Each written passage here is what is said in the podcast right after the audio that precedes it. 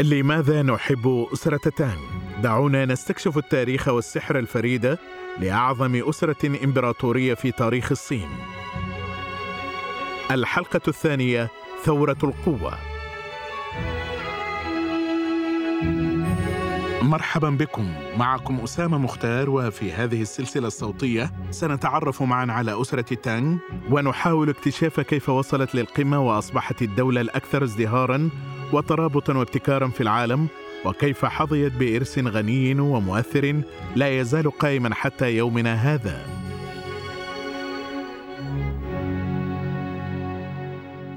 لم يكن ازدهار أسرة تانغ محض صدفة. تتمتع بأساس صلب ونظام سياسي وإداري لتحقيق إنجازات مذهلة للإمبراطورية. وحتى نفهم كيفية حدوث هذا نحتاج إلى أن نلتقي بأهم شخصية في تاريخ أسرة تانغ لي شي مين الذي أصبح الإمبراطور تايزونغ لأسرة تانغ.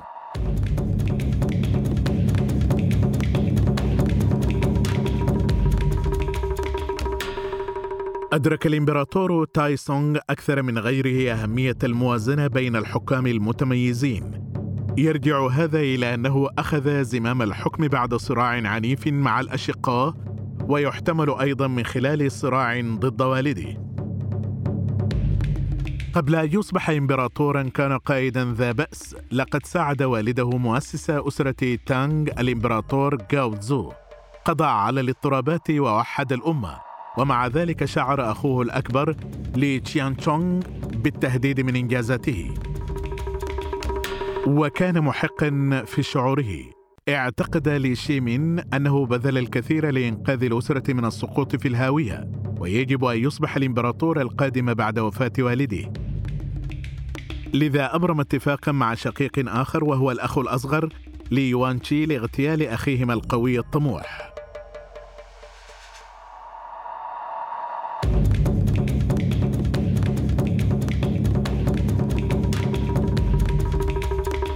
فشلت محاولة الاغتيال لكنها أيقظت لي شي من وأجبرته على البقاء على موقفه واتخاذ موقف ضدهم.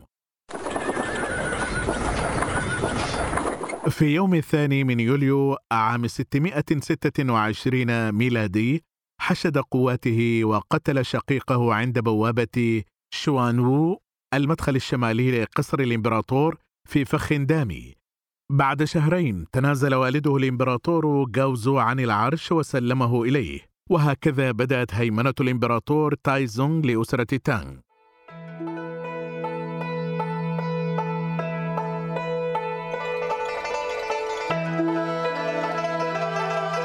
فيما يلي سنقوم بعمل شرح سريع عن أسماء أباطرة أسرة تانغ لأن الأمر أصبح مشوشا. أسس لي وان أسرة تانغ. انتمى جميع أباطرة تانغ لعائلة لي. ربما نتساءل ألم يكن هناك أي استثناء؟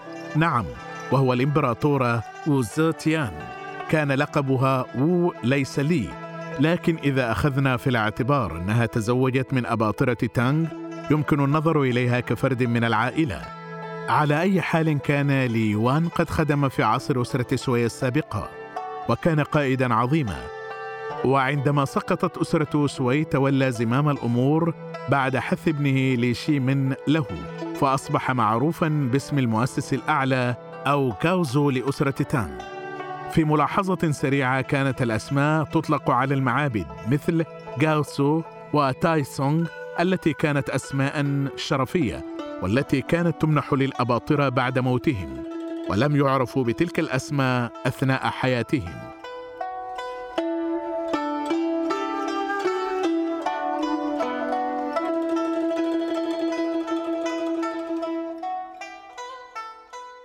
بسبب طريقة صعوده إلى العرش كضحية محتملة منتصرا في النهاية عرف الإمبراطور تايسونغ جيدا كيف يمكن لإساءة استخدام السلطة المطلقة تشكيل ثروات إمبراطورية.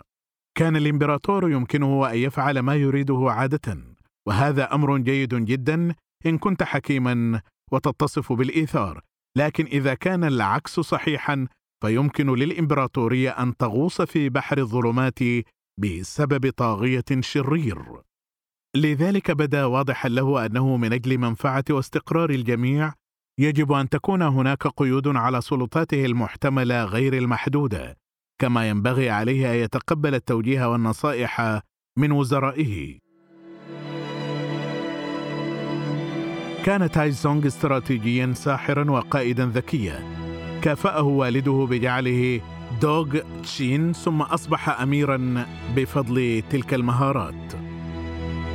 كان من أول الأشياء التي قام بها تاي تسونغ بعدما أصبح إمبراطورا تأسيس لجنة التاريخ لتاريخ صعود وسقوط أسرة سوي. يقولون إن التاريخ يكتبه المنتصرون.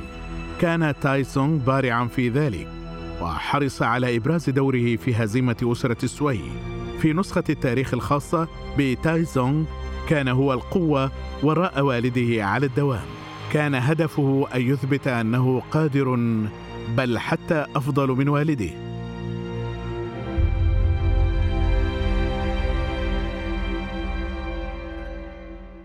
فعل ذلك بهزيمة أعدائه واستعادة السيطرة على الأراضي التي قد سلبت.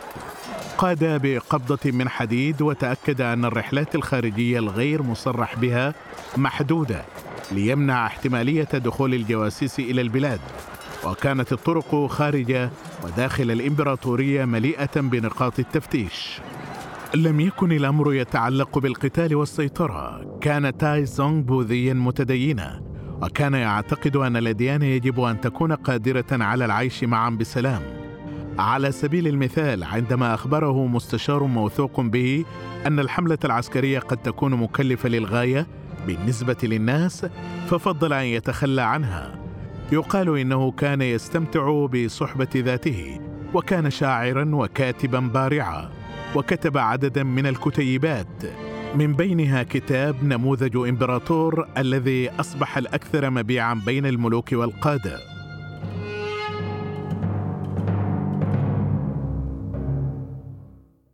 لكن أدرك تايسونغ أن القوة العسكرية الماهرة ضرورية للدفاع وأيضا لتوسيع مملكته. في ظل حكمه تم تشكيل 600 وحدة ميليشيا تتكون كل واحدة منهما من 800 إلى 1200 رجل.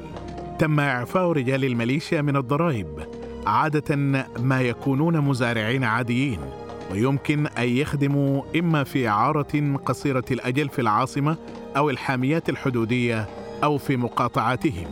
أشرف عليهم فيلق محترف من الضباط لفوا حول الإمبراطورية لمنعهم من بناء قواعد القوة الخاصة بهم حتى أنه كانت هناك قوة دائمة جماعية متميزة وهي جيش الشمال. كانت محصورة خارج العاصمة.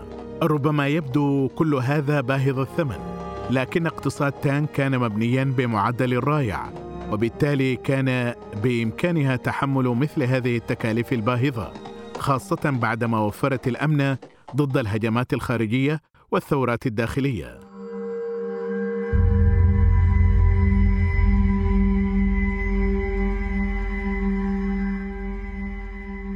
في قمة ازدهاره تم الترحيب بالإمبراطور تايسونغ لكونه سيد السماء من قبل مجموعة من ممالك البدو في المناطق الشمالية والغربية من تانغ.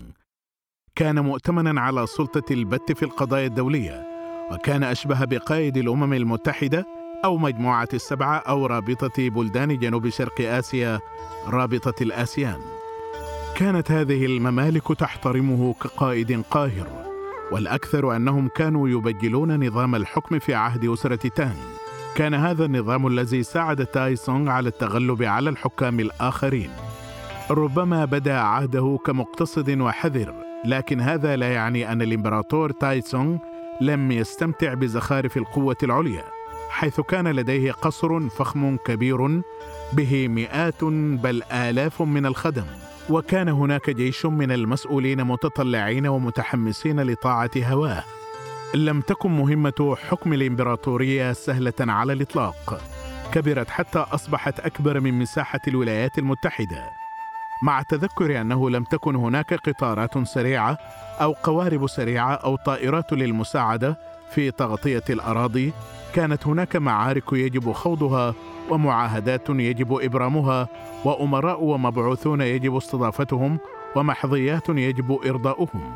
لم يكن أي من هذا ممكنا بدون نظام إداري قوي وفعال والذي سوف نتعرف عليه فيما بعد في هذا البرنامج.